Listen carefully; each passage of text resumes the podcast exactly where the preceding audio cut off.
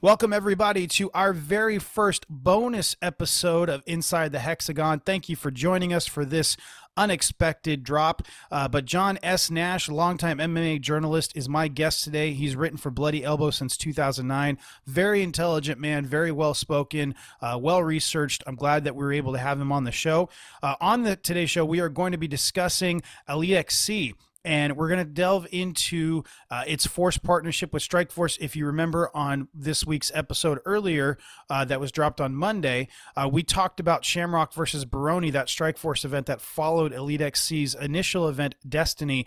We talked about the relationship between Strikeforce and Elite XC and the involvement of Frank Shamrock, who had signed with both promotions. So we delve into that. Uh, we also, on today's episode, talk about Gina Carano joining Elite XC. Uh, we talk about broadcast TV deals being secured with NBC and CBS, uh, Dana White negotiating with various networks on behalf of the UFC, that final ill fated Elite XC event featuring Kimbo Slice versus Seth Petruzelli, which almost ended up being Frank Shamrock versus Kimbo Slice. So we we jump into that. Uh, Strikeforce's acquisition of Elite XC. There is so much to get to on this bonus episode. So without further ado, let's get to it. All right, on the show with us we have longtime MMA journalist John Nash. John, uh, how you doing, man? And and and what's what's going on with you? I'm doing pretty good. I'm still out in Los Angeles dealing with the coronavirus shutdown, but I'm still working, which is good. So yeah. I'm, I'm a fortunate one. I still editing mostly uh, court television shows. So okay, well, uh, besides your your court to- television uh, stuff. You're obviously, as I mentioned, a longtime MMA MMA journalist. You've been with Bloody Elbow for what, 11 years now? Long, long time. Something like that. Yeah. No, yeah. I, I, didn't get a plaque or anything for my 10th year. So I forgot. So I'll well, they, talk to Nate about that. Yeah, I'd say Nate Nate Wilcox owes you then. Mm-hmm. Um, all right. Well, being that you've been with in, you know part of the sport for such a long time, uh, even going back beyond that, I believe I, I wanted to talk to you about the the background of this Elite XC Strike Force uh, partnership and kind of take us back to that time frame. Um, as you know, you know our show we, we're walking through the major milestones and moments uh, of uh, of Strikeforce, and you know this Elite XC partnership. While I, I don't necessarily consider it to be you know the uh, it was it didn't end up panning out as big as I, I think that they expected it to be. Um, I do think it's worth you know discussing and kind of going through. So let, us talk about the background of Elite XC a little bit. The promotion was owned by Pro Elite, which had been around for a long time. I think uh, T.J. Thompson was the head of it, and he ran the Super Brawl uh, events in the in Hawaii in the early 2000s, which were you know pretty big deal. A lot of big name fighters that that went through there. But uh, this the, the, the promotion was announced in November of 2006, and its first event, Destiny, uh, was to take place on February 10th, 2007. Now, just three days before the event, the promotional partnership between Elite XC and Strikeforce was announced. And in that press release, it was made clear that Frank Shamrock was going to be kind of the center of the deal. And there was a quote in there that said Elite XC and Strikeforce to promote fights together featuring uh, Frank Shamrock. And that first official co-promoted event between the two would be Shamrock versus uh, Baroni, which we actually just covered on our show this last week. So I know I kind of gave a kind of a mouthful there, but just kind of give us your perspective. You know, when this was all announced and kind of where Strikeforce was at.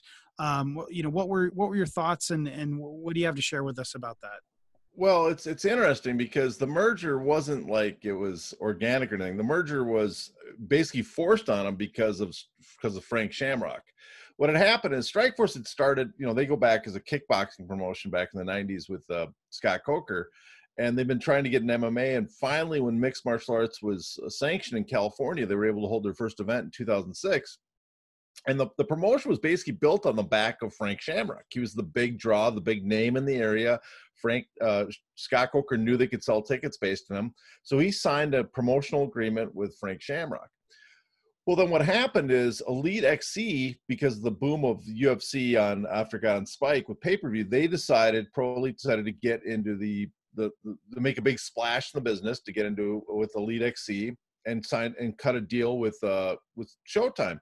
But one of the things they needed were big name fighters they could promote. So they went out and signed Frank Shamrock. Um, the fortunate for them is that Frank Shamrock was already signed to Strikeforce. And so to use them, they had to make do a co-promotion and Frank will claim that oh, was his plan all along to kind of merge them together so they could compete the UFC. I don't think that at all. I think Frank made a deal because he was making good, going to make good money in the Bay Area, but saw another opportunity that because a cable channel, you know, Showtime was getting involved in MMA, saw another opportunity, signed there.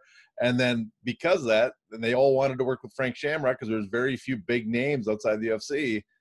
They had to find a way to work together, and that's what brought Strikeforce and Elite XC together. So kind of a more of a marriage of, uh, I guess it was a shotgun marriage. Let's put okay. it that way. All right, there you go. All right.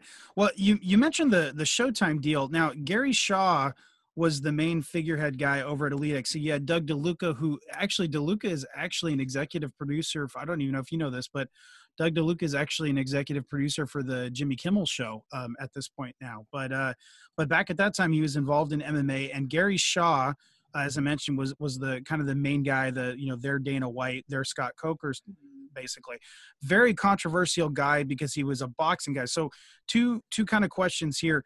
One, I this is more of an assumption, I guess, than a question, but I assume that they got the Showtime deal because of boxing and Showtime. There's a long relationship there, and so I, I assume that they made that deal there. But beyond that, uh, what was your impression of Shaw and, and Elite XC at that time? Was this, you know, hey, this is, you know, they got some big names, or the, you know, they, they got Frank, and eh, so they're gonna, you know, this is they're gonna make make some waves here. They're gonna hook up with Strikeforce and and you know, seen as a a viable contender to the UFC, or is this just another promotion popping up like the IFL?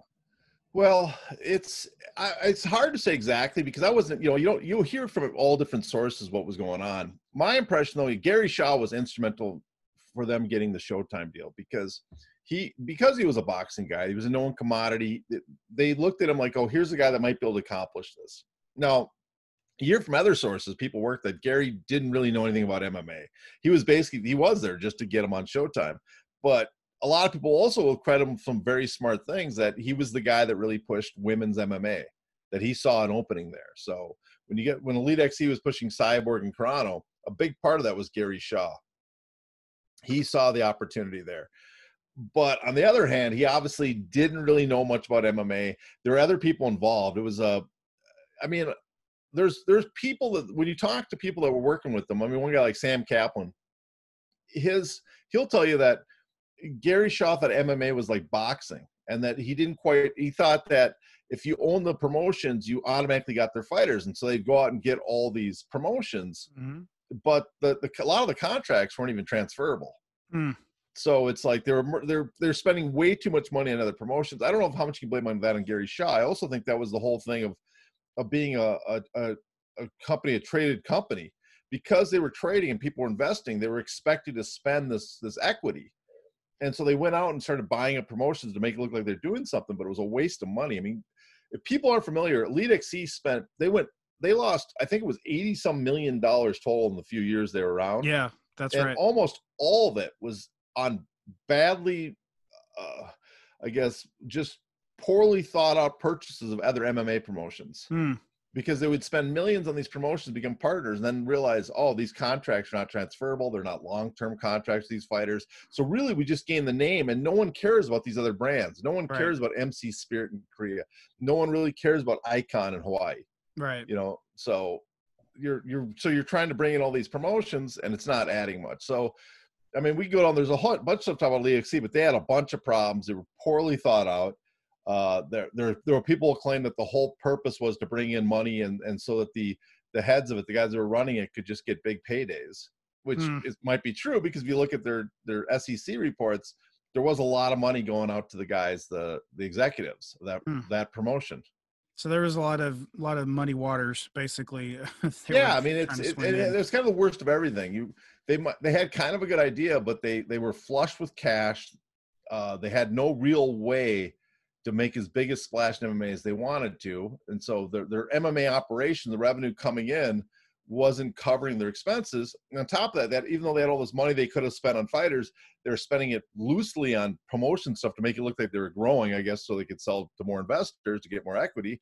And then on top of that, uh, the guys involved seem to be intent on cashing out as fast as possible. Mm, just a very bad recipe, it sounds like. And you mentioned Sam Kaplan, who I believe he was Bellator's first matchmaker. He was with Bellator.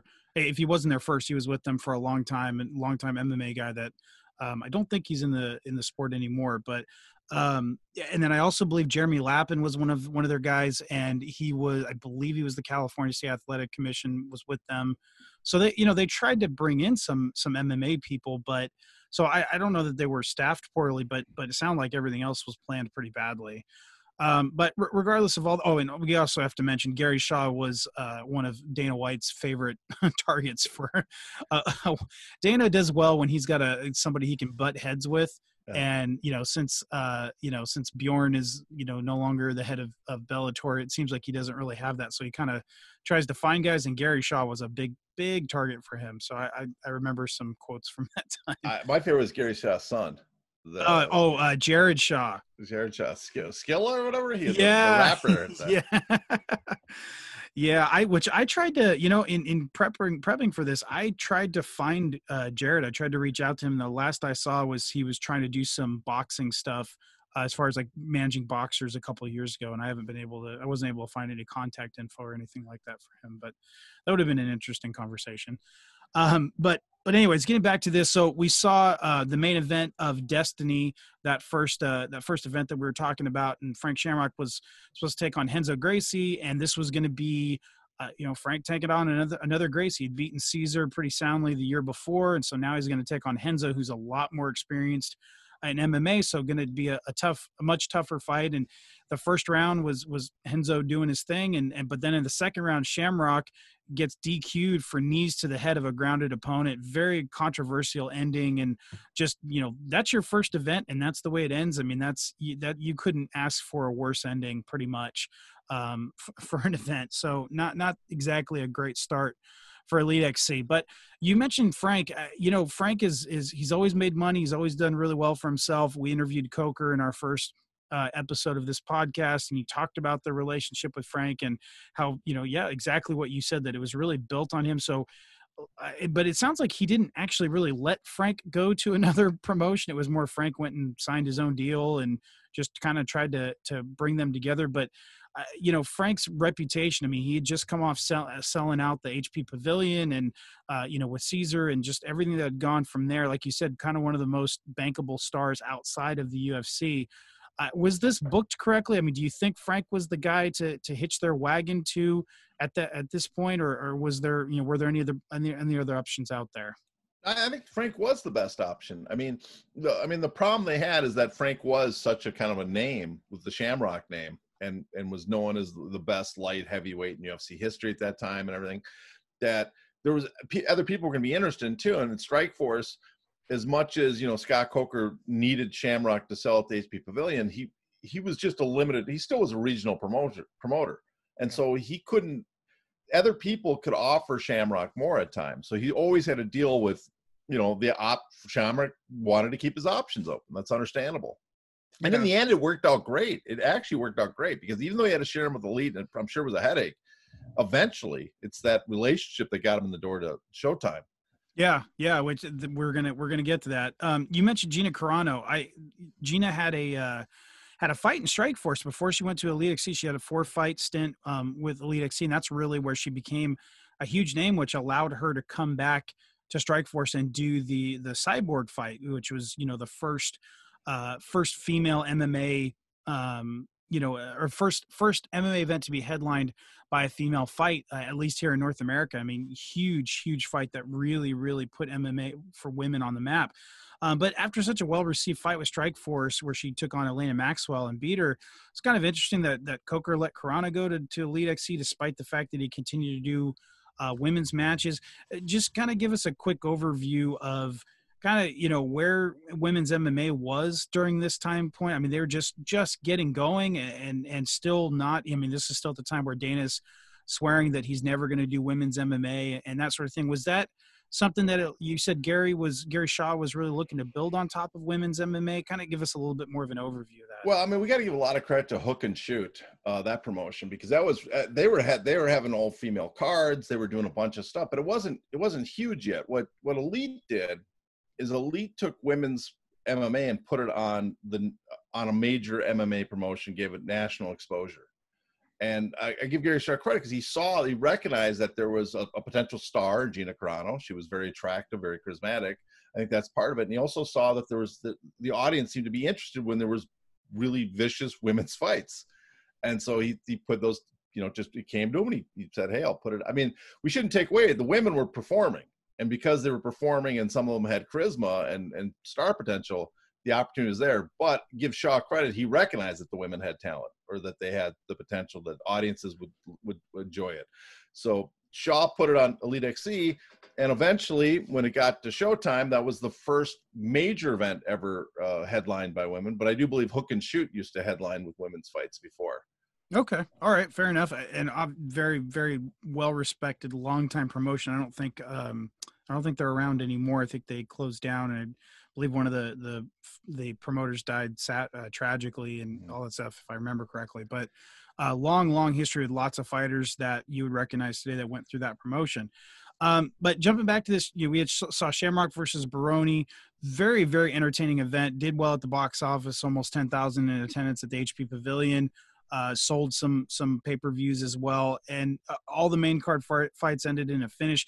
Shamrock Baroni itself is one of my favorite fights to watch. I really really like that. So it seemed like the partnership between these two promotions was, was off to a good start, but then they wouldn't co-promote any shows again until March 2008 with Shamrock versus Le. Uh, but in the meantime, both promotions they're busy putting on their own events while working on broadcast TV deals, and we essentially kind of talked about this. So, uh, give us an historical perspective. In February 2008, CBS and Pro Elite announced a partnership that would see four Elite XC events on network TV annually. I mean, that's that's huge. That's MMA on network TV. I mean, th- how massive was this for the sport of MMA? It was. I mean, you can't underestimate how big it was at the time because it, it, it gave a promotion besides the UFC national exposure. And the big thing at the time, MMA, everybody was always clamoring for respectability for MMA, that it, to be become accepted amongst the mainstream. And here it is on the Tiffany Network on a primetime Saturday night, mainstream exposure. Hmm. I mean, that was the MMA coming to the masses. Now, now a lot of the hardcore fans were not happy with who they chose as the the poster child for it, but still, it was you know mainstream MMA. You couldn't ask for anything bigger at that time. Well, it's and it's you know we, we got to talk about Dana's relationship with some of these because eh, obviously you know you have Spike TV promoting the Ultimate Fighter, you have Dana. Uh, you know Dana's got to want to has to want to be getting on be able to get on network TV too as well. And I read that some of the network execs didn't want to deal with Dana. I mean, at that point, you know he's he's still foul mouthed to this day, but he said things that were, you know, very um, controversial to to put it lightly that you know would not be acceptable especially today's pc culture at all. So i wonder how much of that versus somebody like scott coker who's much more agreeable or somebody like gary shaw who has you know has relationships there. So uh, but regardless of all that just a few weeks after that announcement is made strikeforce announces a deal with nbc that would put taped fights from past strikeforce events on late night saturday night broadcast basically after saturday night live uh, with the thought that this was kind of like a, a, taste test that they would, you know, maybe might potentially lead to live Strike Force events on NBC, though that never really came to fruition. So I, I would say the NBC deal probably pales in comparison because we're talking about tape delay or you know taped fights. We're talking about more of a highlight show, but it's still you know it's still network TV that could lead to something bigger too. So was this kind of a bunch of the the broadcast networks kind of hey this is the new thing and you know you have the writer strike around that time so let's get as much content as we can let's jump in and, and see what we can find. Is that is that strike force basically benefiting from that? Well i think this was more if i remember right it was kind of a time buy at first. They were getting late night uh the with the with the silicon valley partners. He this is just about right then was when he signed a partnership with silicon valley uh, talking about sports, talking about uh, Coke, talking about Coker. Yeah, Scott Coker. Sorry, yeah. and we should go back to I should mention too that that Shamrock versus Baroni fight. One of the best things about it, it showed the why they wanted Sham. Everybody wanted to work with Shamrock. The the the promotions that he did on YouTube to promote that fight. Mm, oh yeah, yeah, oh, drew all the interest. He he put a did a master class of trash That's talking right. on YouTube. I forgot about that. So you just said that. That's yeah. He did some like character like almost like sketch type stuff. He would sit with smoking a cigar, just riffing about how dumb Baroni was and making fun of him and stuff. And then yeah. and then during the fight, he did the whole thing where he's going to put you to sleep. The sleeping like, thing. That's one of my favorite things of all time. So he was he was a consummate showman, and that's where Shamrock people people might not know, but at the time, he was just a world class trash talker. Mm-hmm. He really knew how to sell a fight. He knew the psychology, everything from the whole, you know, from his pro wrestling, uh, I should say, uh, from his uh, uh, Pancrase, which is, yeah. you know, basically Japanese pro wrestling. He knew everything about how to sell the fight. His, his Japanese background gave him a lot of uh, insight in how to do this. And he, and he ran with it. He was, and he, and he studied, he was a student of boxing and stuff and how people would, you know, would play with their opponent's mind, but also get the audience intrigued. So he did all this stuff. And when he finally got the Shamrock for his lead, did the same thing. Remember, he came out with the he became he was the guy uh, supporting the the the Sharks, the hockey team. Right. He was the local homeboy, wanted to make it, but he right. was the bad guy too to the Asian community. Right. I mean, it was just, just a great way to sell yourself in the local market. But to get back to this, uh, at the time and to the after because Coker was having such success at uh, at the HP Pavilion, the owners of it, the owners of the San Jose Sharks too, the Silicon Valley Sports and Entertainment Group. Right. They offered Coker and decided to get and work together. They wanted to expand nationally. Now they weren't going to be the, the original plans wasn't to be huge, you know, to be like a, a UFC competitor like what Strikeforce ended up being, but they saw a lot of potential and they thought they could expand. But one thing they wanted to do is they were recording the events. Let's put them on uh, NBC to get national exposure that people in other markets can see it, and that way we can take Strikeforce eventually and start going into other locations, which they started. You know, they were at that time they started doing expanding out of the Bay Area. They went to Strikeforce at the Dome was one of the first ones they did, and they started trying to kind of build up a circuit of cities they could go to. So they, instead of just having a few shows a year in the Bay Area, they could start you know doubling, tripling the number of shows around the country. Well, it, and it seemed to be working. They were doing, you know, they were definitely doing pretty well, um, and you know, getting a lot of support. But Elite XC, unfortunately, you couldn't say the same thing for them. They would not last much longer, um, despite all these acquisitions and co-promotional deals. We, you know, we mentioned uh, some of they worked with. Some others were Cage Rage, um, Dream, and Affliction. I think they bought Cage Rage, and then Dream and Affliction were co-promotional deals like with Strikeforce. Uh, but there was, uh, you know, as you kind of laid out for us from a business perspective, they were spending a lot of money uh, and, and, it didn't sound like they were spending it very well. And so financial troubles, of course, start cropping up. And, and then we have the final nail in the coffin was the infamous Kimbo Slice Seth Petruzelli belt on CBS. So let's kind of delve into that a little bit. And forgive me, I'm going to kind of lay this out, but this is just, I mean, it's like a movie script. I mean, you have a promoted main event between Kimbo and Ken, Ken Shamrock. So Ken Shamrock, one of the most marketable guys uh, in UFC history. Uh, you know, credited with Tito for really kind of saving the UFC in the early 2000s, and you know, done all these big time things. He went to WWE, very successful, or WWF at the time, very successful. But unfortunately, suffers a cut the day of the fight, and he's pulled. Ken's adopted brother, Strikeforce star Ken Frank Shamrock, who was actually supposed to do commentary for the event, offers to step in as a replacement. Then Jared Shaw, who we mentioned earlier, he's the Elite XC VP and the son of Gary Shaw. He claims that Frank offered to take a dive against Kimbo, which Frank, you know, vehemently denies. It said that never happened. So Frank's out for whatever reason that you know probably couldn't get licensed that quickly, whatever it was. So undercard fighter Seth Petruzelli agrees to step in, ends up knocking out uh, Kimbo in 14 seconds, and then the on top of all that, the week after the fight, Petruzelli says that quote the promoters kind of hinted it to me. And they gave me the money to stand and throw with him. They didn't want me to take him down. Let's just put it that way. It was worth my while to try to stand up and punch him or sorry, try to stand up punch him, end quote. He later walks us back saying it was just, well, they were just saying, you know, normal fight night bonuses. Uh, and the Florida State Athletic Commission investigates and finds no wrongdoing. Now, the show does phenomenal, draws an estimated four and a half million viewers, is the most watched fight in MMA history at that time, but ends up being the death knell for Elite XC. They can't, you know, recover from all the financial. Uh, I don't want to say impropriety, but all the financial decisions that have been made, and they really they do one more event before closing up shop. So, a very very um, memorable ending for for Elite XC. But kind of give us your your memories around this and just kind of wrap up Elite XC a little bit in a bow uh, for us based on on all the stuff we just described right there. Well, I mean, I, I remember the event. I, I strange enough, I was out that night uh, I had a date or something. I, I was meeting her at a um, where, where where was it again? Casa Vega. It was in, uh, It was in Ca- Miami, right? No, the Oh, this, oh, yeah, oh, the event was in Miami, but I had a date. I was going at Casa Vega, and so I was at Casa Vega watching the event uh, live at the bar, and I didn't realize this. It, it was when my date showed up. She explained to me who I was sitting next to. I was sitting next to the who's the guy that used to date. He had a, a Nick Lachey, I think it was. Had a he had oh, a, uh, 98 degrees with something like that. He had, he had yeah. his own like uh, reality show. yeah, with Jessica Simpson. yeah, yeah. So he was on one side of me, and Bobby Brown was on the other Oh. because it's you know Hollywood, and I had no clue. But we watched the fight was playing, and we were la- you know, and they they didn't quite know what was going on. You know, a lot of guys, people behind me were swearing it was fake or whatever, and I'm like, no, that's just the way it went. But I I I vividly remember that because I you know I watched it there, but it was a it was a disaster for sure. But it really was just the. I mean, Elite XC had built up a lot of problems. They'd spent, they've gone way into debt. Showtime was getting tired of them because Showtime was supporting them and saw that they were financially struggling so badly and you know di- were you know obviously Showtime didn't want to didn't want to invest more. They were actually they invested into Elite XC. And so they didn't like where they're going. Uh, and on top of that, one of their, their major draws that they'd built the promotion around had just got embarrassed. yeah. So that was the end of them.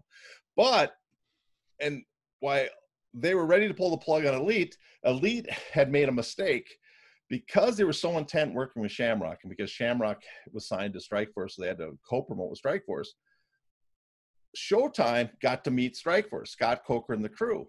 And when they went to the HP Pavilion to do uh, Shamrock versus Le, they were blown away by the, the show that they got they got from them the the production values were they thought were incredible. The you know the what the Coker was able to do, filling the arena much much bigger audience than they ever could get for any Elite XC show. Right. Better production value, everything about it just felt like a big show.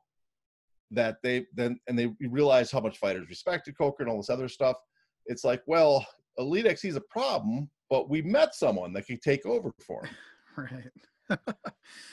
you you you bring up Co- I it's I mean I've gotten to know Coker pretty well or fairly well over the years. I mean, we're not, I'm not going to say we're best friends or anything like that, but eh, you mentioned the respect that fighters have for him. I just imagine putting myself in the shoes of Showtime officials, and I'm you know been dealing with Gary Shaw, and then I get to know Scott Coker, who's just extremely professional, very friendly, you know, very likable, very very well respected, you know, long very well established within the combat sports industry. I mean, that's my guy. Like that's that's who I want to do business with. So that that seems to make a lot of sense. And a few months later, that's exactly what happens. In February 2009, it's announced that Scott Coker and Strikeforce had acquired both uh, fighter contracts and the CBS Showtime broadcast deal. I mean, you know, obviously financials are not released, but that's quite a coup. I mean, quite an amazing acquisition there. Fighters coming over to Strikeforce uh, were announced to be Kimbo, Gina Carano, Nick Diaz, Eddie Alvarez, Robbie Lawler, Jake Shields, and there's going to be some others that are going to be revealed.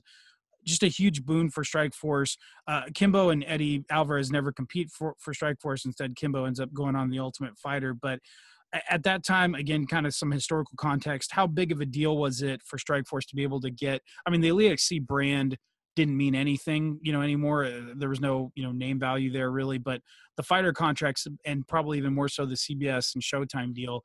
How, how big of a uh, how big of a win was this for Scott and uh, and Strikeforce? I mean, it was huge for Strikeforce because first they the the Showtime deal was big, but they also they got a better deal than Elite XC. They got to renegotiate it. Where Hmm. Elite XC got very little money off the deal, Strikeforce got a, a, a more a higher in- uh, revenue or higher license fee to be on Showtime, and on top of that, they even got a higher deal than on the CBS. For CBS, I think it was basically nothing for Elite XC.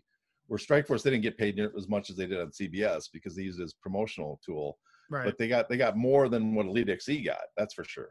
okay. So they got a better TV deal. They got a better package, and on top of they needed fighters, and so they got the pick of the best Elite XC fighters. yeah. Uh, and that was it was it was actually there's questionable they'd get them for a while because during the holdup, a group of managers got together right. And they teamed up with Rob Maysey, the guy that ended up suing the UFC for the antitrust violation Right. and founded the MMAFA and and Mhm. trying to lobby Congress for the Ali Act.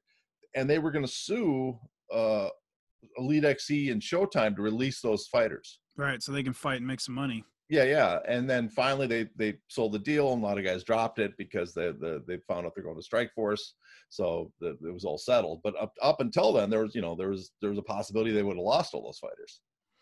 And it was also a big deal because you know they again kind of built their name on on talking about Strike Force on Frank Shamrock, and of course they were developing their own guys, Gilbert Melendez, Josh Thomson. They I mean they had guys that were uh, you know, they were building up to be their big stars. Cung Le, of course, had, you know, really been their breakout guy. And Cung had beaten uh, Frank, and again, one of my very favorite fights to watch. Just a, a, great fight.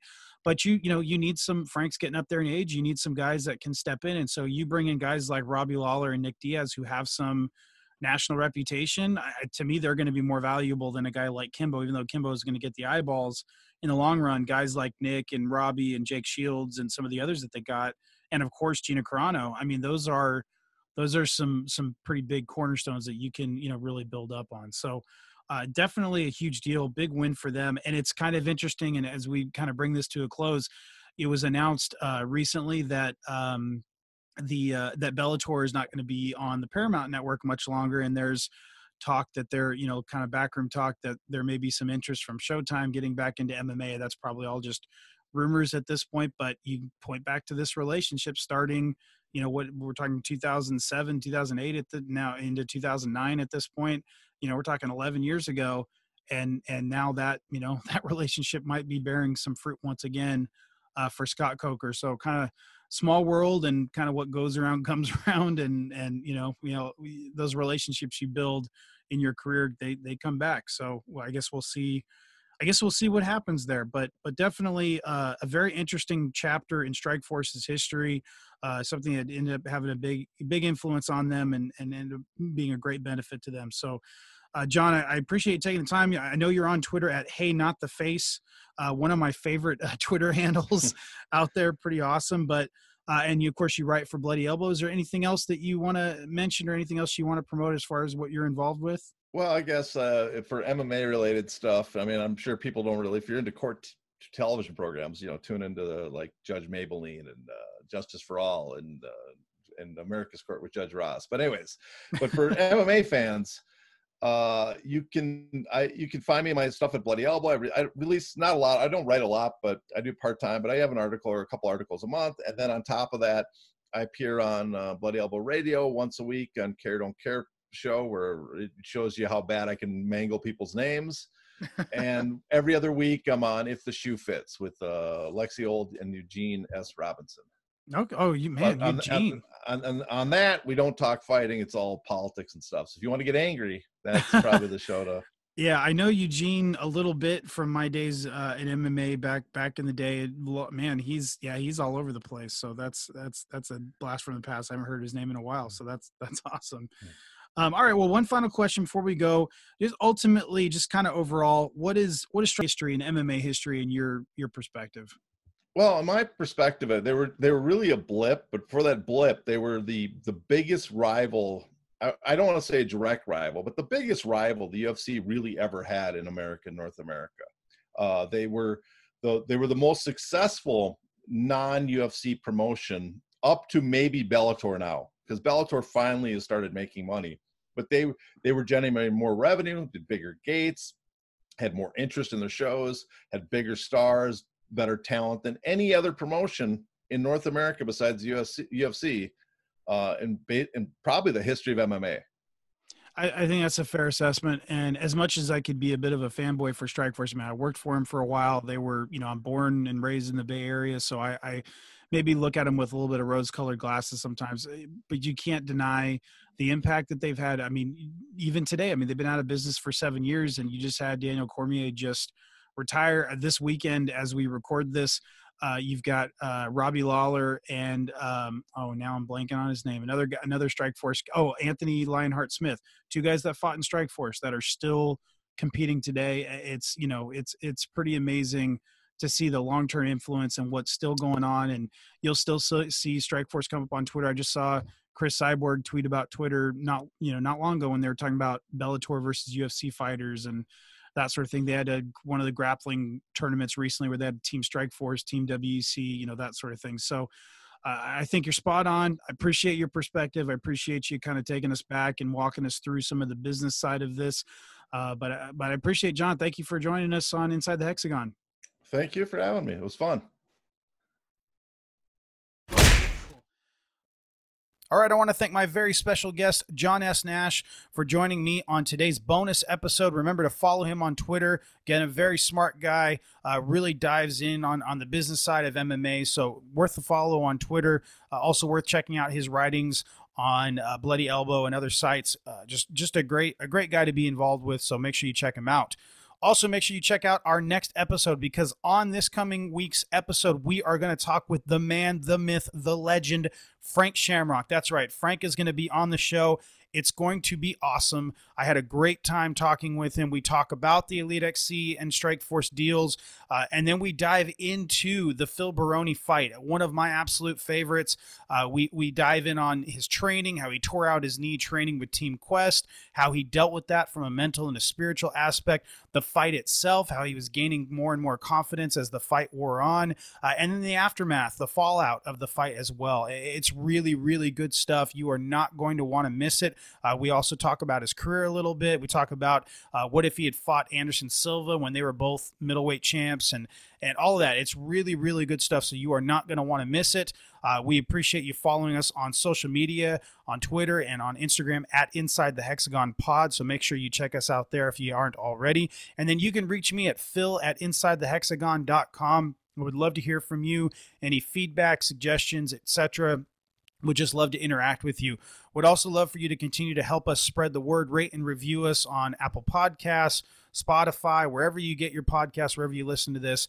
Uh, please do rate and review us. Spread the word. Let other people know about the show. Uh, it's, you know, this is a show that is for, if you're an MMA fan, if you want to understand the history of the sport, uh, this, this is the show for you. There's not a lot of options out there like us. There's not a lot of other shows that are doing what we're doing. Uh, so please make sure that you check us out uh, and, and let other people know about us as well. We would really, really appreciate that.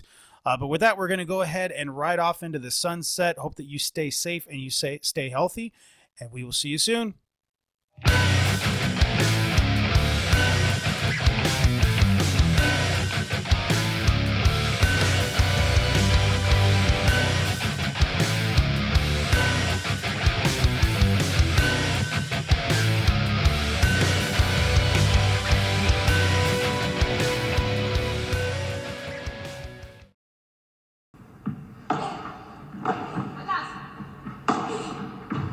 Hey there, and welcome to the Joy of Paddle podcast, hosted by me, Minter Dial, a veteran of the paddle tennis world, and sponsored by Paddle 1969.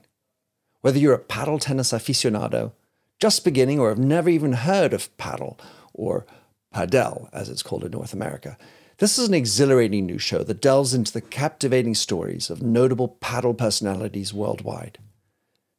In its inaugural season, you'll be treated to exclusive anecdotes, valuable tips, life lessons, and humorous moments shared by esteemed professional paddle players, industry insiders, and passionate paddle enthusiasts. With each season aligning with the Pro Tour, you can anticipate two engaging episodes per month. The Joy of Paddle podcast is part of the Evergreen Podcast Network, where you can find other great shows in a number of categories, such as sports, health and wellness, true crime, and fiction. To find out more about Evergreen Podcasts, go to www.evergreenpodcast.com. Vamos!